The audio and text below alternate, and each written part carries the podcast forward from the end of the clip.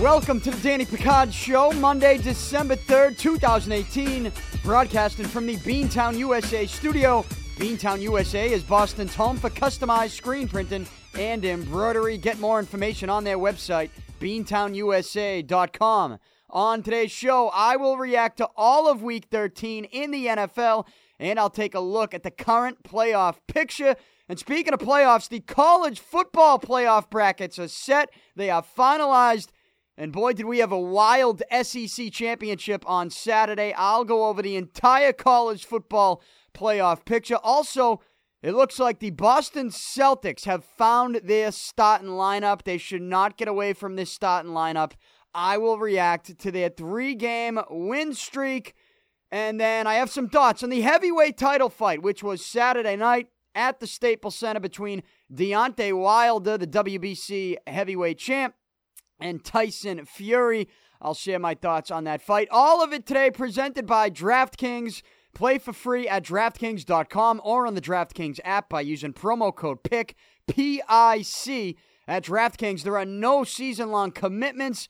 And in Week 14 in the NFL, which is coming up this coming weekend, Week 14, you have a chance to win a million bucks in the Millionaire Special, $3 million in total prizes with $1 million going to first place. Just pick your team and follow the action live on your DraftKings app. And again, get a free game by signing up using promo code PIC, P-I-C, at DraftKings.com. That's promo code PIC, P-I-C, at DraftKings.com. Today's show is also presented by Bet Online. Sign up today at betonline.ag and use promo code podcast1 to receive a 50% welcome bonus that's promo code podcast1 for a 50% welcome bonus between the college football bowl season, the NFL, the NBA, and the NHL. This is the perfect time to make your online wages at betonline.ag and take full advantage of the best bonuses in the business.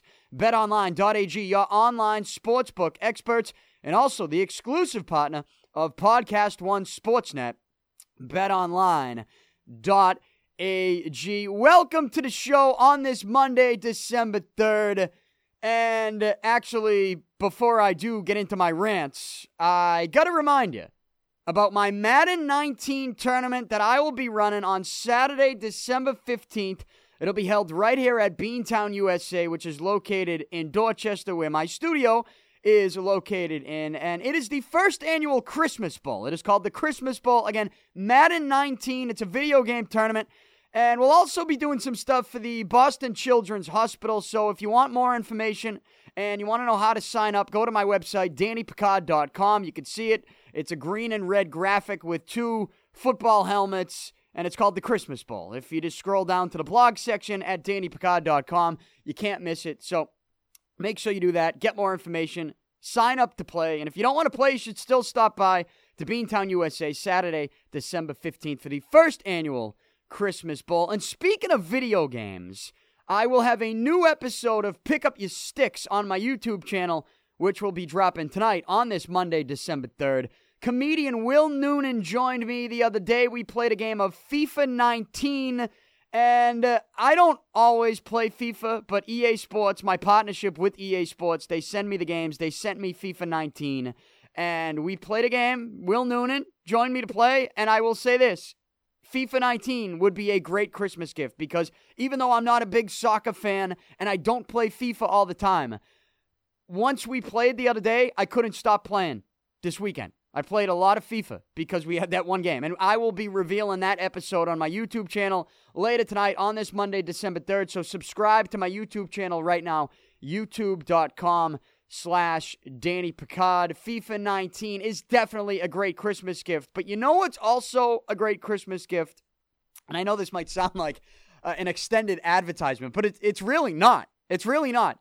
Because I, mean, I have my YouTube channel and I have my video game show, Pick Up Your Sticks. And with that, I there was something I saw a couple months ago from this company called Arcade One Up. You can go to their website, Arcade One Up, they have created these arcade machines that you build in your own home.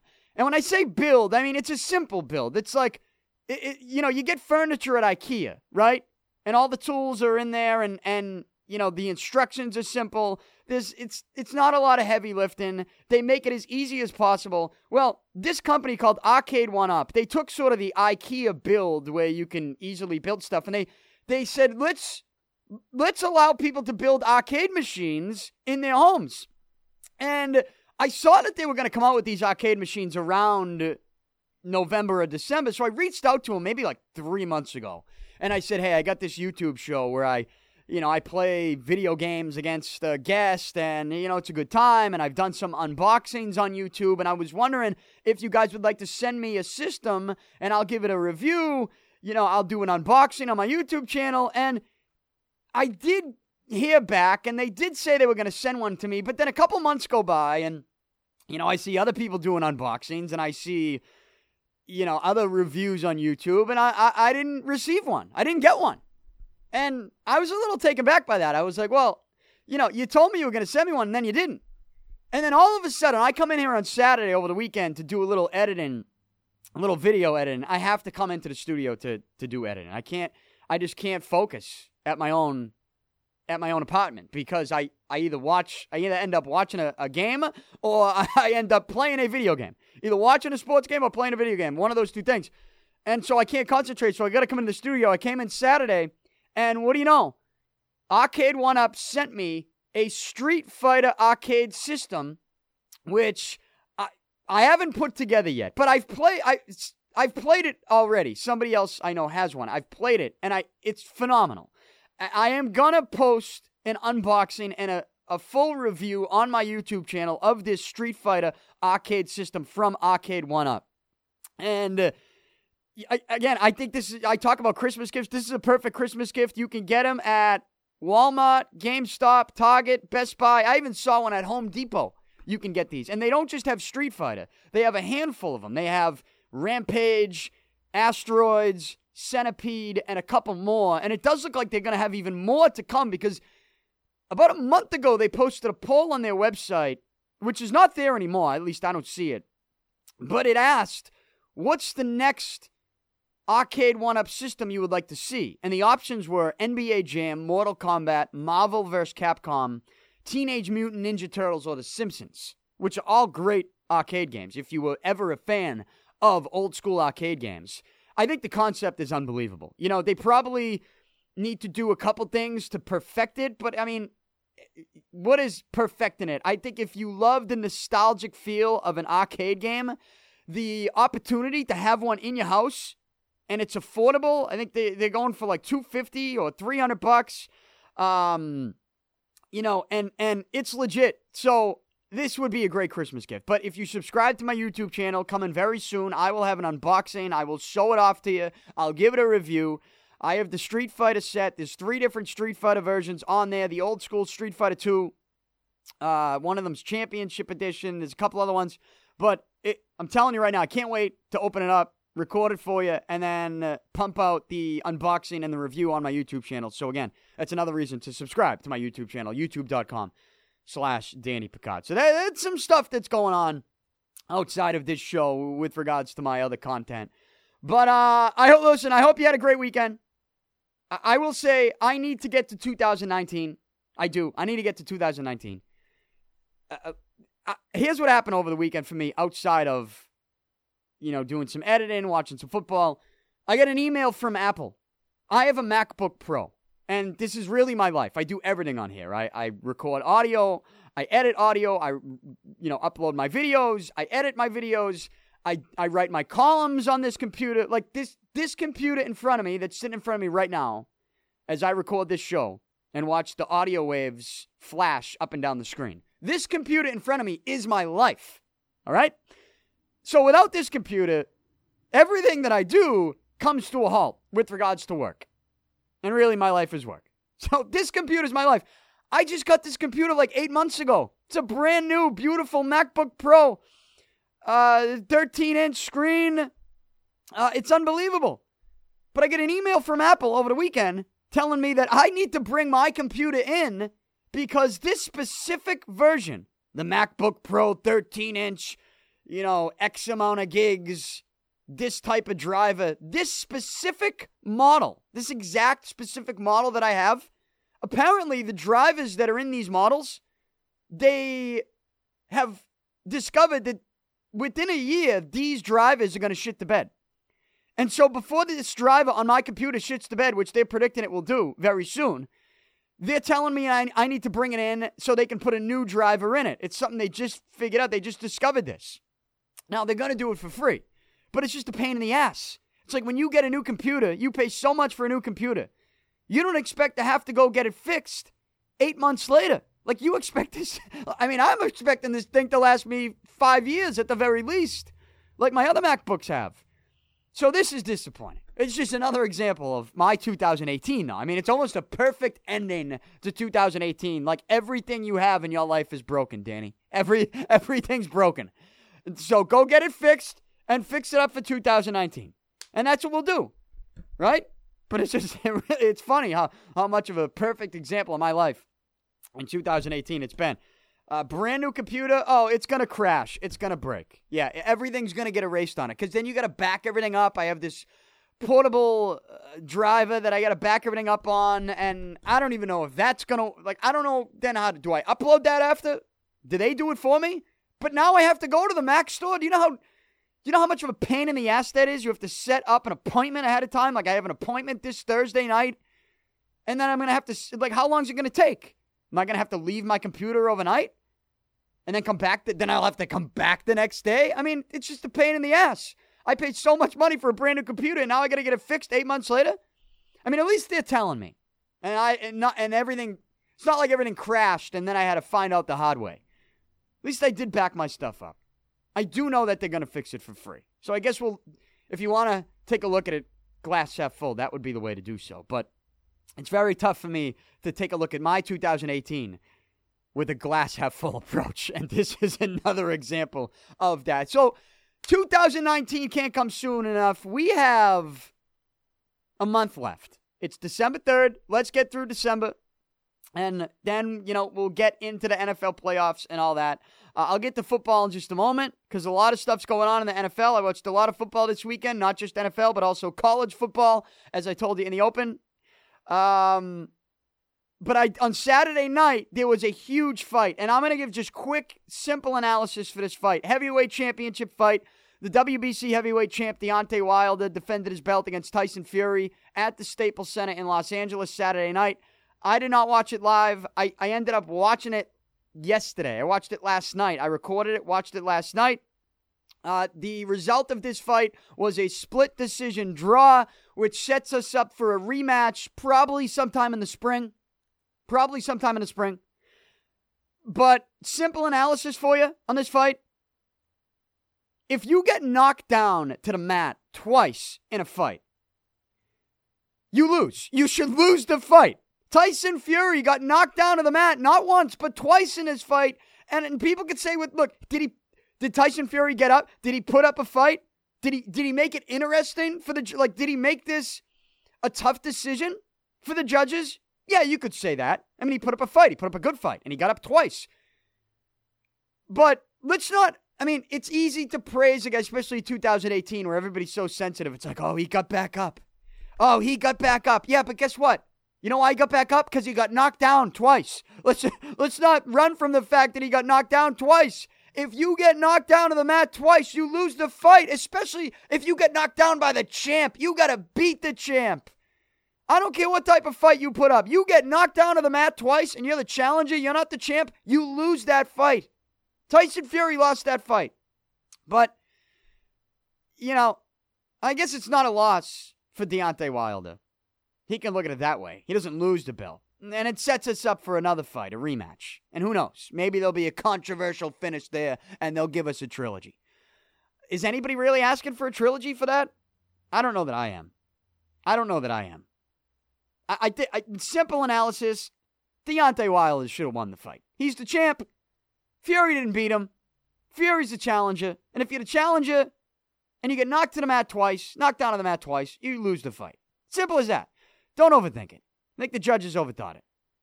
And they gave it a split decision draw, which I thought was the, the wrong decision. Deontay Wilder should have been the winner. But if they do announce a rematch, I'll react to it. I just wanted to give you a quick analysis on that. Now we'll get to football. All right, I know it's football season. It's uh, you know, playoff time, close to playoffs in the NFL. It is playoff time in college football. And I did watch the SEC championship on Saturday with Alabama and Georgia. Alabama comes from behind to beat Georgia. It was a rematch of last year's national championship. And you know how that ended. Alabama won that because they ended up benching the Alabama benched their quarterback Jalen Hurts at halftime. He had a terrible first half, and uh, you know, and the backup leads them to an overtime win in the national title game. And then Nick Saban sticks with that backup that came in for this season. Jalen Hurts is the ends up being the backup. He doesn't leave. He stays. He's a good teammate. And it it turns out they needed him in the SEC championship to come in, and uh, because of an injury, and Jalen Hurts comes in and not only does he come in and play great, he leads Alabama to a come from behind win in the SEC championship.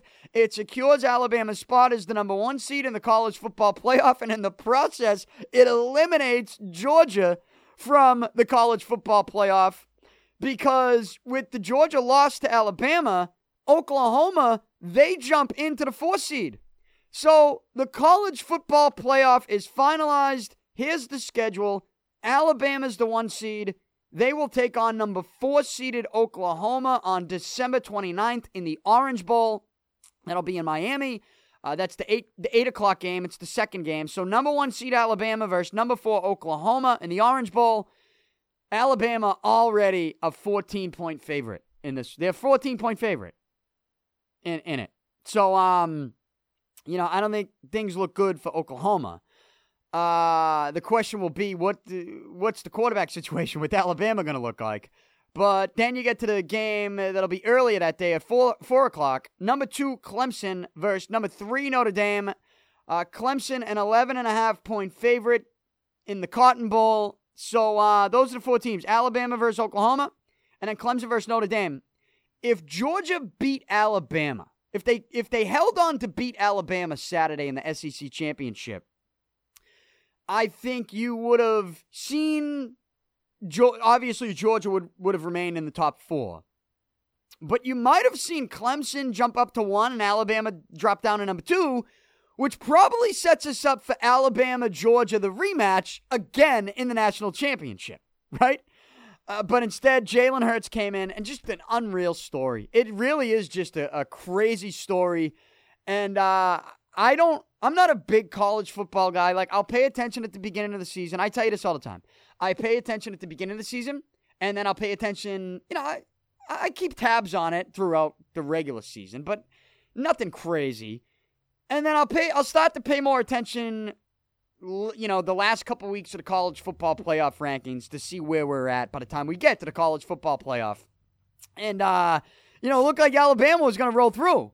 Then they run into Georgia in the SEC championship. Then their quarterback gets hurt, and they have to go back to Jalen Hurts. I mean, the story is unreal. And Jalen Hurts leads them to a come from behind win to secure the one seed and eliminate Georgia from the college football playoff. It's a great story. It really is. And credit to Jalen Hurts. And Nick Saban was getting choked up after two because I think he understands. Look, you got to be a good, you got to be a great kid, not a good kid, a great kid. You got to be a great teammate if you're Jalen Hurts. Because don't tell me that he doesn't have, don't tell me that he wasn't a little pissed off deep down inside getting benched in the national championship. That's an embarrassing moment for the kid. That's a humbling moment. And don't tell me he didn't go home at any point after that season last year, even though they won. Don't tell me Jalen Hurts didn't go home at any point and say to himself, nah, I'm a number one. Right? And I should still be the number one. Somewhere. And don't tell me he didn't show up to Alabama the next season, return, and think to himself, is Saban serious? Is this guy kidding me? I'm the number one here. Don't tell me he didn't think that. Maybe he didn't say it publicly. He might not have even said it to a man, but he might go home, look himself in the mirror, and maybe talk to family and friends and say, "This this sucks. I want to be the top dog." He might. I mean, I, I expect that out of a competitor, out of somebody who's one of the one of the best quarterbacks in the country. coming out of, you know, coming out of high school, right? So credit where it's due. I mean, that is a tough thing to sit there and accept that and not just accept it, but be such a good teammate and continue to to work and be ready in that situation in the SEC title game. And I think that's why Nick Saban got choked up. I think he understands that you you got to be a special kid to be able to stay in that spot, be a good teammate, and then come through in a clutch situation when you're called upon, which is a difficult situation probably for that kid to to to sit through and watch as a competitor. And Nick Saban understands that. And so uh I, you know, I I can't praise Jalen Hurts enough. I couldn't have rooted for him enough. I mean, I don't ever sit there and really root for an individual in college football. I don't have a team. I you know, I don't root for a specific team. I don't root for any specific players. I couldn't tell you the last time I sat on my couch and rooted for a college football player as much as I rooted for Jalen Hurts on Saturday when he came into that SEC championship. What a performance. Outstanding kid. And um I you know, I hey, I hope he takes it. I hope he he takes this and turns it into a successful professional career, too. I'll be rooting for him. I, I am a fan of his. I really am. And I don't know how you couldn't be after watching that. So we'll see what happens with the college football playoff. The national championship is January 7th. Uh, and so we'll have our eyes on that. But you got another month. You got you got three and a half weeks to get there.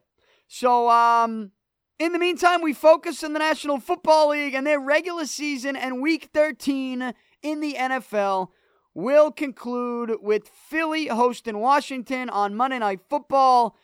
The Eagles a six point favorite. And I'm not going to spend too much time talking about this game because by the time you listen to the show, it could be Tuesday morning and that game could be over with.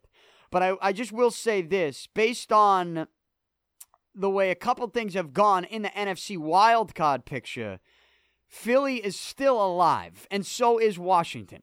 So this is a big game with regards to the wild card picture, and I guess even with the NFC East. Now Dallas beat New Orleans on Thursday night, and I'll get to that.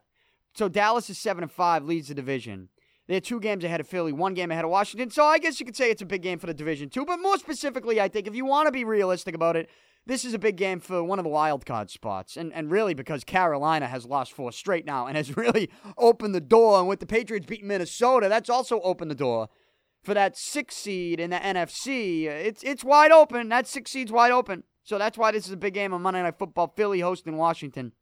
But uh, we'll see what happens in that one. You look back at what happened in Week 13 on Sunday, and then before that on Thursday, I went three and two with picks picks for the second straight week.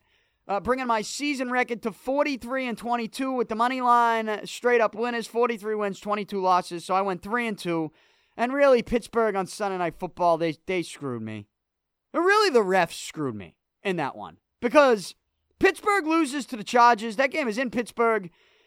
You know, the refs failed to call a false start on the right tackle for the Chargers. It was clearly a false start. I that might be the worst false start I've ever seen, and it wasn't called. Philip Rivers just kind of tossed it down the right sideline for a touchdown. Here's what I thought the officials should have done. They had, they had to recognize their mistake. And then at the end of the game, as the Chargers are about to kick the game winning field goal, how many attempts did they take? They had three because of the Pittsburgh offsides calls. Pittsburgh kept jumping offsides. They kept trying to beat the snap, uh, and they were offsides. But the first one, the guy from the left side, well, I guess from Pittsburgh's right, he comes in and almost blocks the kick. Doesn't block it, but the kicker misses it wide left, just barely wide left. Chargers kicker misses it wide left. They called offsides. It was just barely offsides. It wasn't a lot. He didn't block the kick. The kick was just wide left. I don't think they should have let that go. And I thought it would have been a nice little makeup call for the false start that they didn't call on San Diego, which ended up turning into a Chargers touchdown earlier in the game. This game should have went to overtime. What would have happened there? I don't know. I really don't know. But um, Pittsburgh lost. That was a tough loss for me. I, I had them winning that game. And my other loss was Carolina losing in Tampa Bay. What has happened to Carolina? What has happened to the Panthers? Honestly, they're six and six, and they were six and two, and had a lot of people, including myself, looking at them saying they they could be a dangerous team. They could be a dangerous team. How dangerous are they now? I mean, they might not even make the playoffs now. They've lost four straight games. And you can't lose to Tampa Bay. You just can't do it. So, Carolina, I don't know what's happened to them, but I keep trying to pick them, and they keep losing for me. So maybe I'm done picking them. So, Pittsburgh loses, Carolina loses. Those are my two losses in week 13. My three wins the Rams beat the Lions. I told you they would do that. And in the process, the Rams clinched the NFC West with that win. Uh, Kansas City beat Oakland, though Oakland scored some points on Kansas City. And, it, and the Chiefs got some other stuff. They got some other stuff going on in their organization. And maybe not in their organization anymore because they released Kareem Hunt. But I, I will get to the Kareem Hunt stuff in a minute. Kansas City, without Kareem Hunt, they win that game. They beat Oakland like they should have. They didn't cover the 15 points, but Kansas City won the game. I told you they do that. So I got that right. And then my lock of the week, I got that right. I told you Houston was going to be Cleveland. Uh, they did that. So Houston wins that game. And now the Houston Texans, with their ninth straight win, are at 9 and 3. And if the playoffs begin today, Houston is the three seed in the AFC, with the Patriots holding that tiebreaker uh, over Houston. Patriots, the two seed after beating Minnesota. Uh, the Patriots are ahead of Houston with the tiebreaker because of the head to head. Patriots beat Houston earlier in the season. So I went 3 and 2. LA, Kansas City, Houston with my wins. My losses are Pittsburgh and Carolina. My DraftKings got to have him play was it didn't happen. And I I hope you know that I made that DraftKings got to have him play pick on Thursday, Thursday morning way before we found out and saw this video of Kareem Hunt pushing a woman and then kicking her while she was down, getting released by the Chiefs. Um, you know, I don't know what's going to happen with his NFL career. Obviously, an awful look for Kareem Hunt. Just a you watch that video, and you, if you watch the whole thing, I hope you watch the whole thing. You know, he pushes this girl, and then a couple minutes later, he goes over and kicks her, gives her a little kick while she's down. I mean, what a dirtbag. Honestly, what a dirtbag this Kareem Hunt is. And this video is from February. February. And so, really, is the top story that Kareem Hunt basically, you know, beat a woman in his own place? Was his own place? Was his hotel? I don't know. Or is the top story that the NFL once again drops the ball on a domestic violence situation in which there's video? and and that nobody does anything until the video's released. The most disturbing part, and I'm not trying to say that Kareem Hunt pushing a woman and then kicking her while she's down. I'm not saying that's that's not disturbing. That is disturbing. But if you're the National Football League, how do you run an investigation and not interview Kareem Hunt and not interview the woman? Like, I'm so confused by this. And maybe we shouldn't be surprised because we've seen the NFL not care about women in the past. We've already seen that. How many rants have I gone on with this league about how the NFL doesn't care about women? They only care about money. That's it. NFL cares about money. And if if there's a way they can sweep the domestic violence stuff under the rug and make sure you don't ever see some of the details of some of the things that come into their offices in the NFL, if they can hide that stuff and sweep it under the rug, then you're not going to know about it. And if you don't know about it, as a league, they're not going to lose any money, right? Because that's all they care about. They don't care. The NFL doesn't care about women, they care about money. That is it. And the classic example of this is Roger Goodell not showing up for the Greg Hardy appeal. You give Greg Hardy, what did they give him? A 10 game suspension? He threw his girlfriend, or he threw some woman on a futon that was filled with guns. There was guns all over a futon. He threw her on the futon. They give him a 10 game suspension. He appeals it. Roger Goodell doesn't show up. Like, what were you doing that you couldn't show up? And you know what happens? That suspension would have get knocked down in four games. Four games. But yet, the same commissioner of the same league puts together an all out investigation on Tom Brady and the New England Patriots a couple years ago. And that investigation was on the air pressure of a football. Think about how ridiculously idiotic that conversation that what I what I just told you is one of the dumbest things that you could ever possibly imagine. That there's a commissioner of a professional league that makes more money than God, that cares more about the air pressure in a football than it does a woman getting pushed or kicked by one of its players. I mean, it is so embarrassing. And I will sit here and tell you again today that this is another example that Roger Goodell should be ousted. He should be gone. See ya. But you know why they're not going to do that? Is because the owners, what do they need? More, what do they need? 75% of the vote? Whatever the percentage is, they're not going to get it because the owners only care about money too. That's all the league cares about. They don't care about this woman that was pushed and then kicked by this dirtbag Kareem Hunt. They don't care about her. They care about how can they hide this information so that they don't lose money. That's all the NFL cares about. So we shouldn't really be shocked about this because we have now seen this multiple times. And and the really the most disturbing part about it all is the NFL did hear about this situation and they ran an, an investigation and during that investigation, they said, no, we don't have to interview Kareem Hunt. No, we don't have to even interview the woman. We'll just interview other people. Who did they interview?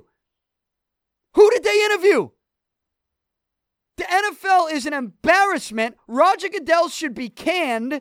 And the owners, every owner in the league, deserves every fan of this league an apology for not having removed Roger Goodell as the commissioner of the league sooner.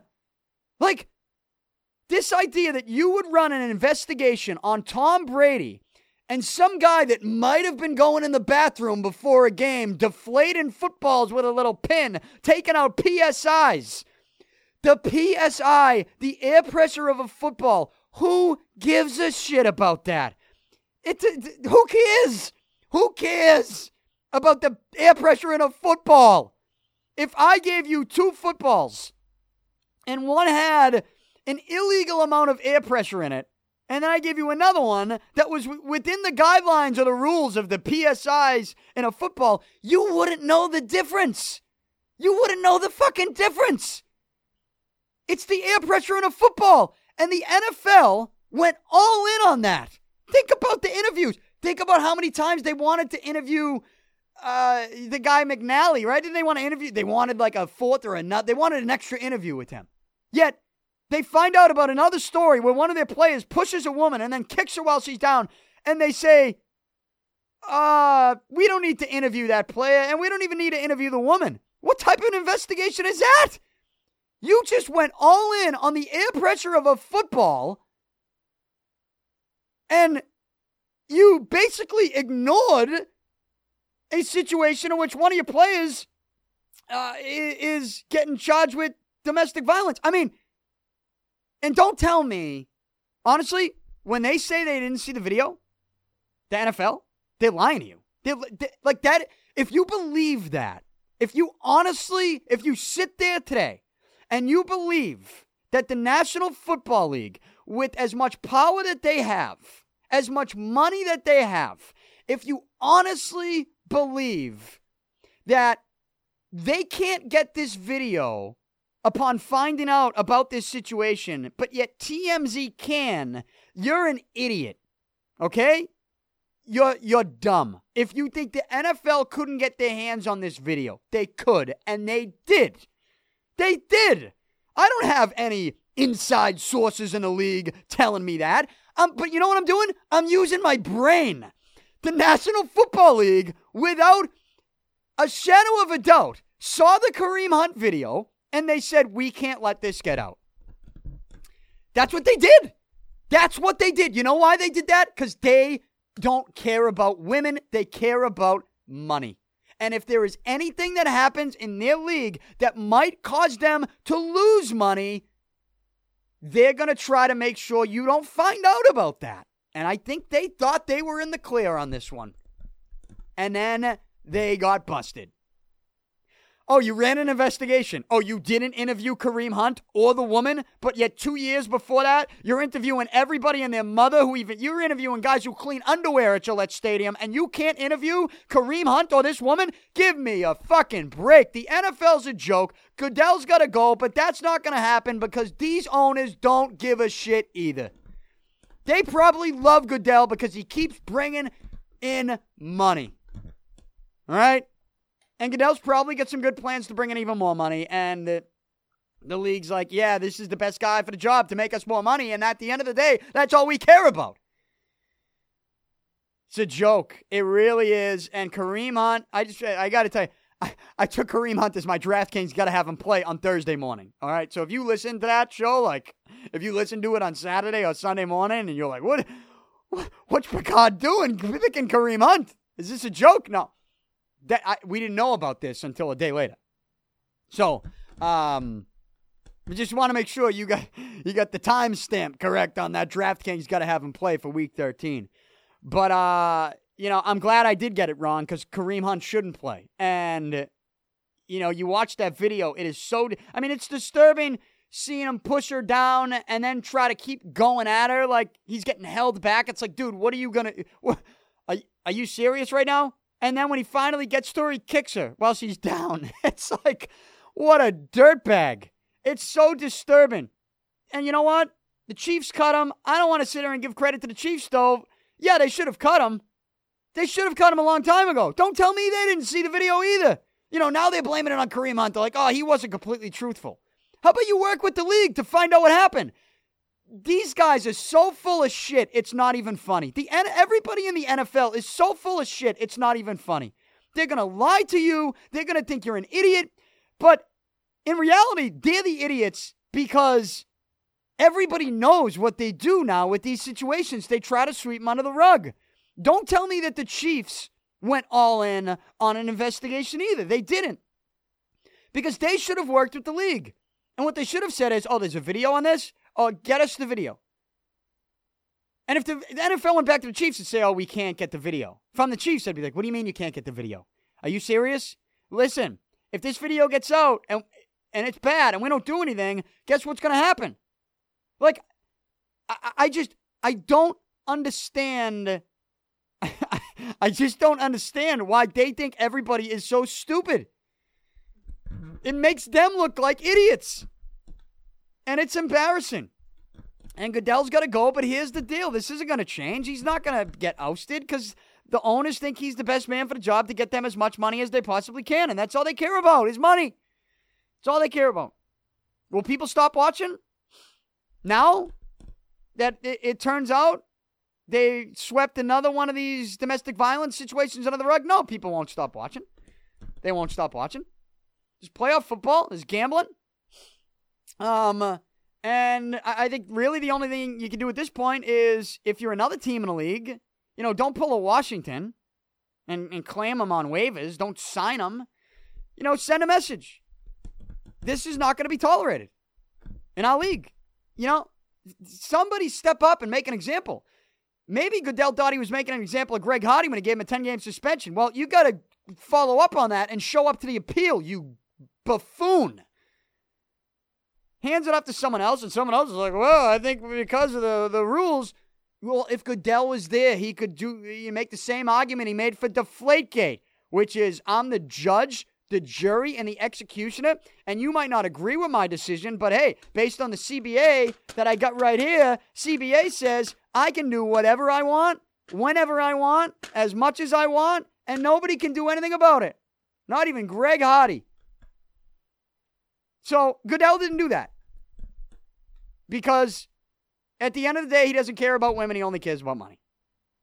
And maybe he just thought that Greg Hardy playing in more games than than not playing in games would have would have ended up getting them more money. I don't know. It's it, it really is embarrassing. A bar, an embarrassing look for the league. Uh, and, and I, I hope nobody picks up Kareem Hunt. You watch that whole video, you see him walk over and kick the woman while she's down. It's what a dirtbag, honestly. Uh, you can't. You gotta. You gotta make a statement, send a message, get together as a group and say, nobody's bringing this guy in. Enough is enough. Come on, let's go. But, you know, Kansas City, they won their game, and it's, it's a, you know, it's, this is a tough transition, and I'll get back to the results of football games. But, I mean, we got to do it because that's, that's what we do on the show. But, uh, the Chiefs play without Kareem Hunt. They beat the Raiders.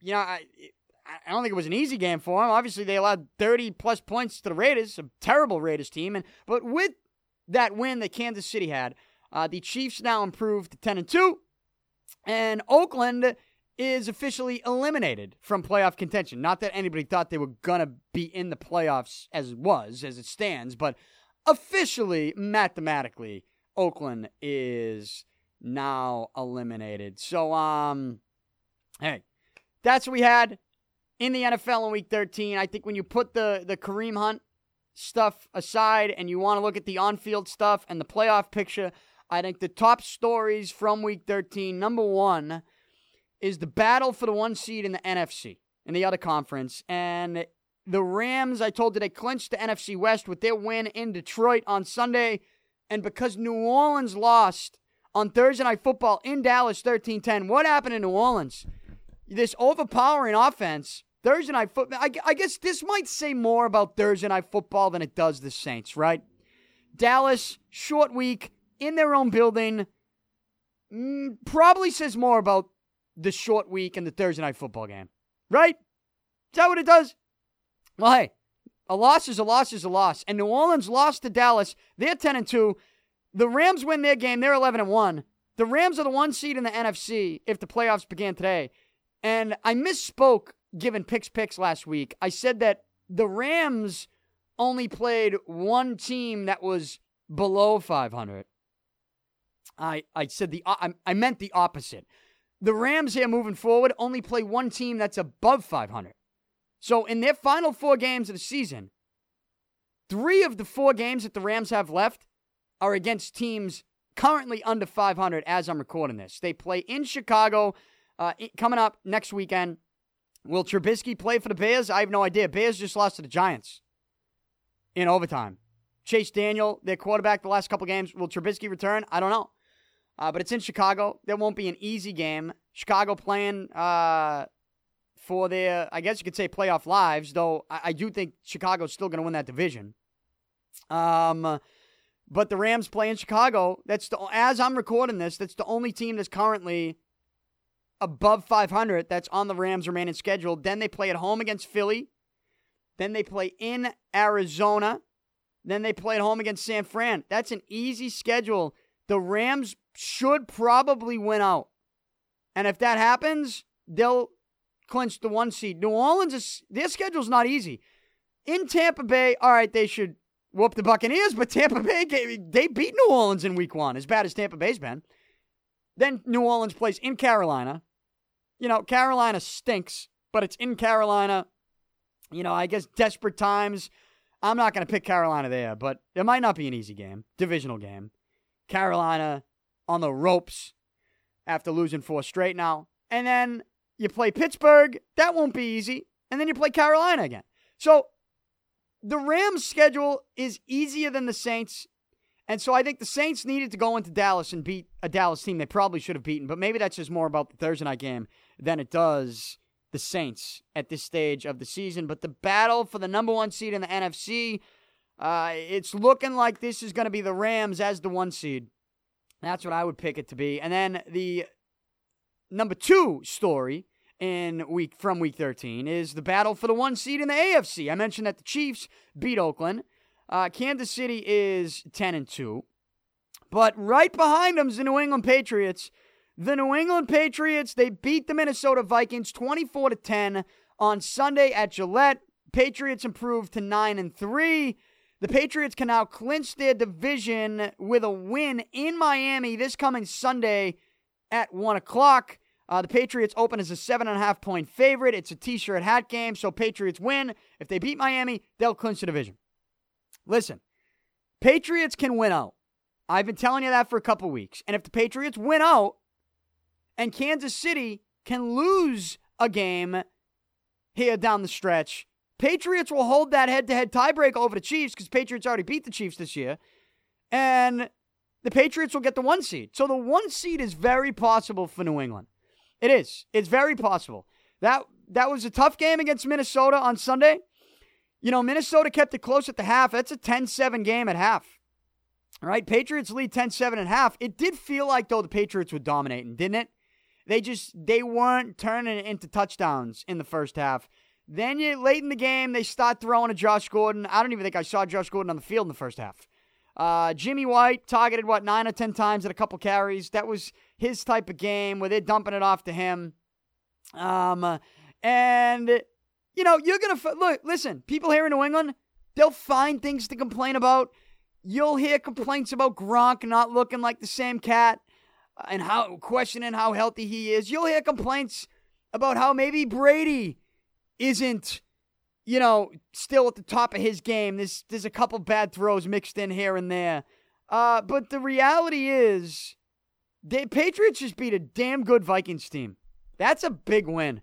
That is a big win because before the season, you're looking at the schedule going, oh wow, that game in week uh, week 13 against Minnesota, that's going to be a tough game.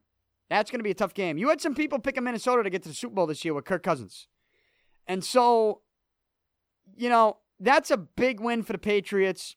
I think, you know, the, as the weeks go on here, the Patriots' offense is going to continue to build and become something close to the juggernaut offense we've seen in, in, in past seasons. I know it hasn't looked perfect all year, and there have been some issues, but I think now that Gronk is back in the fold, uh, we'll see if he can stay healthy. Even if he doesn't look like the same guy he used to be, if you're an opposing defense, you got to account for him. You do, and that opens some things underneath for some other guys. You got Burkhead back in the mix. I, think the Patriots offense, as much as you might hear some complaints in this town from people who got nothing better to do than complain because they wanted to boost their ratings, I, think the Patriots, that's a big one for them.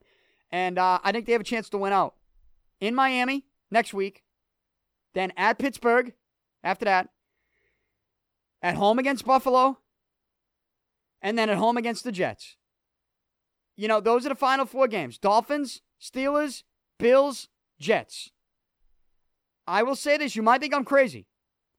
I think the toughest game on the schedule is going to be next week in Miami. I think that's going to be a tougher game than Pittsburgh. I do. I, I think if you watch the Chargers game against the Steelers last night on Sunday Night Football, there wasn't really an Steelers defense didn't really have an answer for anything that the Chargers could do, and the Chargers were without one of their best offensive players in Melvin Gordon. And the Chargers used the next man up approach in their backfield. And what was it, the kid Jackson? Is that his name? Stepped up, had a big night. You know, Philip Rivers was you know, they had receivers. Keenan Allen was beaten. guys in the secondary. You can throw and you can score on that Pittsburgh defense, and you can do it in Pittsburgh, as San Diego showed last night. The game against Miami this Sunday in Miami, the Dolphins are still alive for a wild card spot. This is going to be, I think, the toughest game left in the schedule. I think it's going to be tougher than Pittsburgh. I really do. I really do. This is a big one. And again, if the Patriots win it, they'll win the division. And if the Patriots win out and Kansas City loses one, then Patriots can get the one seed. You look at Kansas City's remaining schedule. They play Baltimore next week. All right, it's in Kansas City. The Chiefs do play three of their last four at home. But Baltimore, that might not be an easy game. Lamar Jackson has won three straight with the Ravens. Here's where the Ravens are going to screw things up because Harbaugh is already talking about. Uh, here's the deal. I told you last week, before the Ravens beat Atlanta this Sunday, before Lamar Jackson led the Ravens to three straight wins. I said, hey, if Flacco's ready to go in a couple weeks, I don't think you can get away. The only way you stick with Lamar Jackson is if Flacco's still hurt and Lamar Jackson beats the beats the Chiefs. That's the only way. All right, Lamar Jackson beat Atlanta. But you look at their last couple wins, with Lamar Jackson beat three of the worst defenses in the NFL. If you're Harbaugh and Flacco is ready to play the Chiefs, the story right now, the rumor is that Harbaugh is going to play both quarterbacks. He's going to split the the playing time. He's going to play both guys. They're going to split snaps. Flacco and Jackson. And that is where the Ravens will lose the game against Kansas City. You should only stick with one guy. I think if Flacco's ready, you should go back to him. If Flacco's ready, you should go back to him. But you know, if if if you do want to just, you know, I'd rather see that if I'm a Ravens fan, I'd say, well, I'd rather go with Flacco. But instead of going with both guys, then just stick with Jackson. Like it's one or the other. You get into this game plan where you're throwing two different quarterbacks out there. I think that's where you hurt yourself. That's where you hurt yourself as a coach. But if that's what the Ravens are going to do, then they're going to lose to Kansas City. They're going to lose to Kansas City. I don't know that's going to be easy, though, for Kansas City. And then after that, they play the Chargers. And the Chargers are still right up Kansas City's behind. The Chargers are 9 and 3. And after that is really the toughest game, I think, for Kansas City. Week 16 in Seattle. Uh, that's tough. That's going to be a tough one. In Seattle. Seattle's going to be in, in, you know, playoff mode. They're looking good. Um, they, Kansas City could lose that. So all I'm trying to tell you is, and then, well, the last game Kansas City has is at home against Oakland. That they'll win that.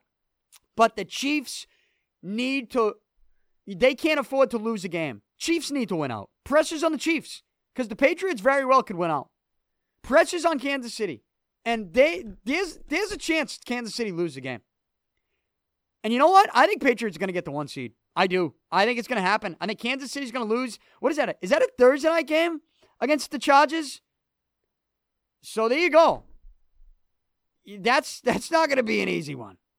Uh, and then Seattle. Can't, I think the Patriots will get the one seed. I think Patriots will win out, and I think Kansas City will lose one more. And the Patriots will get the one seed. I think that's how it's going to play out. I really do. So you look at the battle of the AFC, and it is a battle for the one seed. And I mentioned the Chargers beating the Steelers, and that knocks the Steelers down. You know, the the Steelers right now, you know, what can they do to get a first round bye?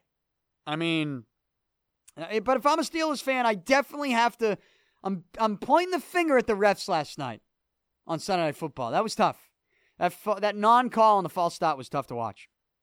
But uh, so that's the way the AFC looks, and I think the next biggest story, you know, outside of the the the playoff stuff, is what's going on in Green Bay. The Packers lose to the Arizona Cardinals and this is maybe a rant that I've given before, but I I I, I always kind of tease it on Twitter when I throw little little jabs at Aaron Rodgers. And I only do this because people love Aaron Rodgers to an absurd point, like to an absurd level, where I'm like, all right, he's a very good, he's one of the better quarterbacks in the NFL. He's had a great career, Aaron Rodgers. He's 35 years old. He does rely on his legs, keeping plays alive and making these dramatic throws on the run, which I think he which I think uh, usually results of plays that he makes more difficult because he doesn't see the initial read and the initial guy that's open, which maybe he could make a throw and wouldn't have to run to create time if he could just make that initial read. I think Rodgers makes it more difficult on himself, which makes it all that more entertaining for all the hot takers out there, like, oh, he makes these fantastic plays. It's like, ah. Rodgers relies on his legs to make those plays. He got banged up, and what was it, the first game of the season, right? Against Chicago? Dealing the injury. But still, everybody's banged up now. Is there any excuse for the Packers to be 4 7 and 1 with Aaron Rodgers as their quarterback in a league that is so quarterback reliant? Like you need a you need a dominant quarterback. That's what this league is. And the Packers have one, or at least they have a guy that people want to call one of the greatest of all time. And they're 4 7 and 1. Is that, like, that to me is definitely a situation where if you're the Packers, you should be thinking about a change. And you're not going to get rid of Aaron Rodgers. So here's what they did they lose to the Cardinals, the lowly Arizona Cardinals. It was Arizona's third win. Arizona's 3 and 9. I guess mathematically, Arizona stays alive in the playoff race in the NFC, only having three less losses than the current number six seed. Excuse me, only three less wins than the, the current number six seed. But the Packers lose to the Cardinals and they end up firing Coach Mike McCarthy after the game. I'm not going to sit here and say that McCarthy shouldn't have been fired. He should have. Like, it's time to make a change. You can't lose to Arizona at home, by the way. This game was at Lambeau. And Green Bay, as much as Aaron Rodgers last week, you know, mapped out the playoff picture in a post game press conference saying, well, we got to win this game, we got to win this game, we got to win that game, and then we, we need help. Yeah, we know. We can do the math. We get it. You got to win out and you need help. Um, seemingly getting some help. Carolina's helping you out. You know, Washington and Philly battling each other. Minnesota's helping you out. Losing the Patriots. You're getting help. And you're at home against the lowly Arizona Cardinals and you lose that game? And Aaron Rodgers is your quarterback? You score 17 points against one of the worst teams in the league at home? Yeah, you absolutely fire your coach. That's a no brainer. But it's, the criticism shouldn't end there with Green Bay. Unfortunately, around the league, it does. The criticism should continue. And it should continue with Aaron Rodgers. It should. This is a league that's so reliant on a quarterback and having a dominant quarterback, and everybody and their mother, year after year, praises Aaron Rodgers, puts him in the conversation of one of the greatest quarterbacks of all time. And his team is 4 7 and 1, and you lose at home to the Arizona Cardinals? Yeah, you fire the coach, but the criticism shouldn't stop there. Like, are you are you serious? Do you still want to put Aaron Rodgers in the conversation of one of the greatest quarterbacks of all time? I never have, and I never will. And this is a rant I've gone on before. Rodgers, this is what people can't get through their, their brains. And I see this com- these comments come into me on social media whenever I tweet about this, when I say Aaron Rodgers is not one of the greatest of all time. Uh, I tweeted last night McCarthy was fired after the loss of the Cardinals. I said, anybody who's been trying to push the Aaron Rodgers is one of the greatest quarterbacks of all time agendas on us should be embarrassed after that loss to the Cardinals. And and comments start rolling in. They're like, well, you know, to be fair, he is one of the greatest of all time. You just can't compare him to Brady. And I'm like, well, wait a minute. If Brady is one of the greatest of all time and you want to put Aaron Rodgers in the conversation as one of the greatest of all time, don't you need to compare him to other quarterbacks who are, you think are one of the greatest of all time? Like, yeah, you do have to compare him to that guy. But okay, you can't compare him to Brady. You shouldn't.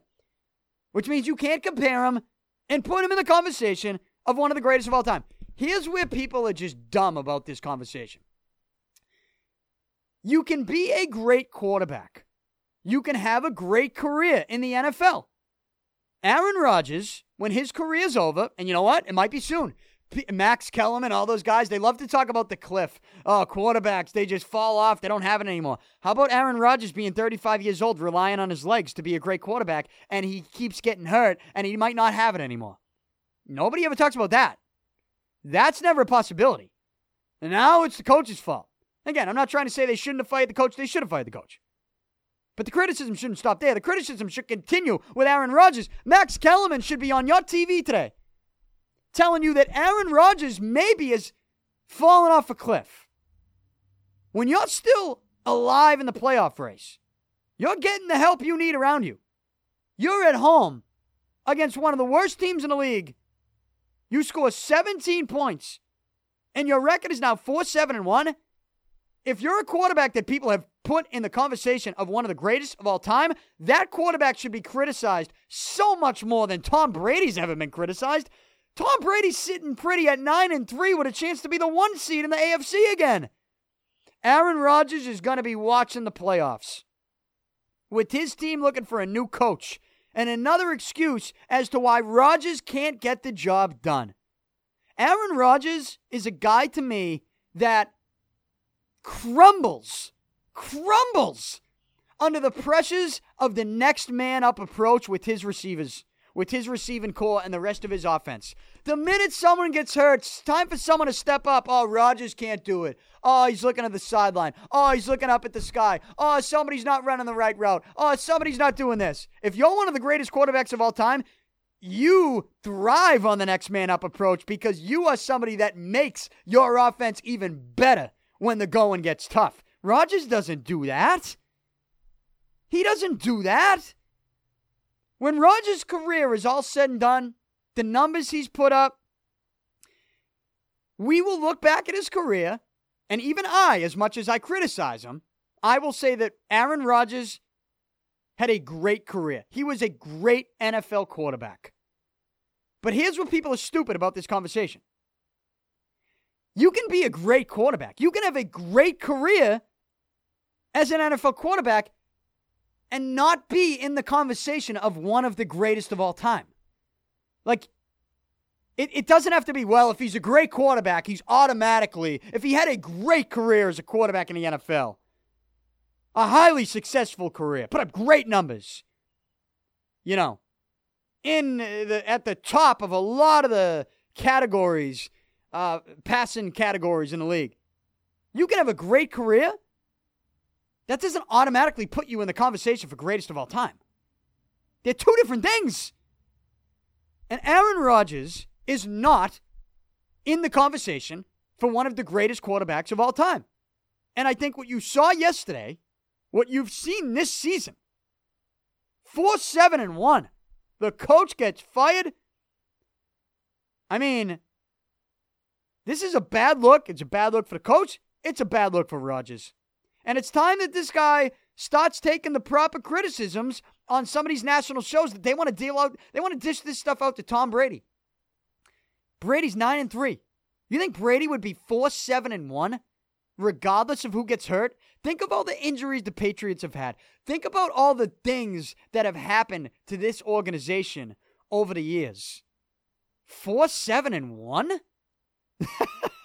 you think that the Patriots will lose to this Cardinals team at Gillette Stadium? Like, I don't care who's hurt. I don't care who's playing. Tom Brady would find a way to win that game yesterday at home against the Cardinals. Aaron Rodgers could not. So don't even don't even start to compare them. And if you don't compare them, then you can't put Rodgers in the conversation of one of the greatest of all time. Enough with that. Enough with that. So Green Bay, they're in a tough spot. Uh, and now they will, you know, mathematically, I guess they're still alive, but because they're getting help. But, if they beat Arizona and they had five wins, you'd be looking at the playoff picture today going, wow, they're, they're in the race for the sixth seed. You know, they're in the race for the sixth seed. So uh, they're not there because they lose to Arizona. And that's pathetic. And that's a top story. One of the top stories in the league. And so that's what you got in week 13. I will keep an eye on the playoff picture moving forward. I'll be back on Thursday to give you my picks for week 14.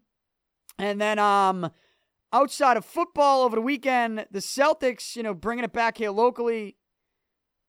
I watched the Celtics win their third straight game and the Celtics have been a talking point on this show the last couple of weeks because of before this three-game win streak how bad they've looked and what the issues are and how it did have sort of an off the court feel to it. But they made a change. I talked about it last Thursday. They put Marcus Smart in the starting lineup last week in a win over the Pelicans in New Orleans. And since they've made that move, they've kept Smart in the starting lineup. Jaylen Brown has missed the last couple games. He's, he's yet to return with a back injury. Smart has stayed in the starting lineup. And Celtics have won three straight. It's no coincidence. And I told you they should keep Marcus Smart in the starting lineup. And when Jaylen Brown does come back, the Celtics don't play again until what, Thursday? They play Thursday night at home against the Knicks, a rematch from when they lost to the Knicks and got embarrassed by the Knicks a couple weeks ago at home. So they're already going to play the Knicks at home again in a rematch. This is a guaranteed Celtics win, by the way. Guaranteed Celtics win Thursday night at home against the Knicks. If Jaylen Brown is ready to return from the back injury, if you're Brad Stevens, Jaylen Brown comes off the bench. No brainer. You do not take Marcus Smart out of the starting lineup. The starting lineup for the C's here moving forward is going to be Irving, Kyrie Irving, Marcus Smart, Tatum, Morris, and Horford. That's the starting lineup. Gordon Hayward comes off the bench, played 30 minutes off the bench in a win over the Timberwolves. Uh, what do you get? 30 points, and and so Gordon Hayward, if he's okay with that role, great. The question is, will Jaylen Brown be okay coming off the bench? I don't know. I think we're going to learn a lot about Jaylen Brown. We might even learn a lot about what potentially could be some of the off the court issues this team was dealing with. But if you're Brad Stevens, quite simply, if it's not broke, don't fix it. So even if Jaylen Brown's ready to return Thursday night against the Knicks, uh, you cannot put Jaylen Brown in the starting lineup. You can't do it. You got to keep Smart in the starting lineup. Simple as that. Simple as that. So um, that's those are my thoughts on the Celtics. Real quick, just had to give them because I've been talking about them the last couple weeks, and they have turned things around. And it's no coincidence they've turned things around with Smart in the starting lineup. So uh, that's the show for today. Again, I'll be back on Thursday to give you my picks for Week 14 and react to anything else that happens in the world of sports. Get this show whenever you want at Podcast One, also on iTunes and Spotify, and on my website, DannyPicard.com. Don't forget to subscribe to my YouTube channel, youtube.com slash Danny Picard. Enjoy the rest of your week, everybody. I am out. Talk to you on Thursday.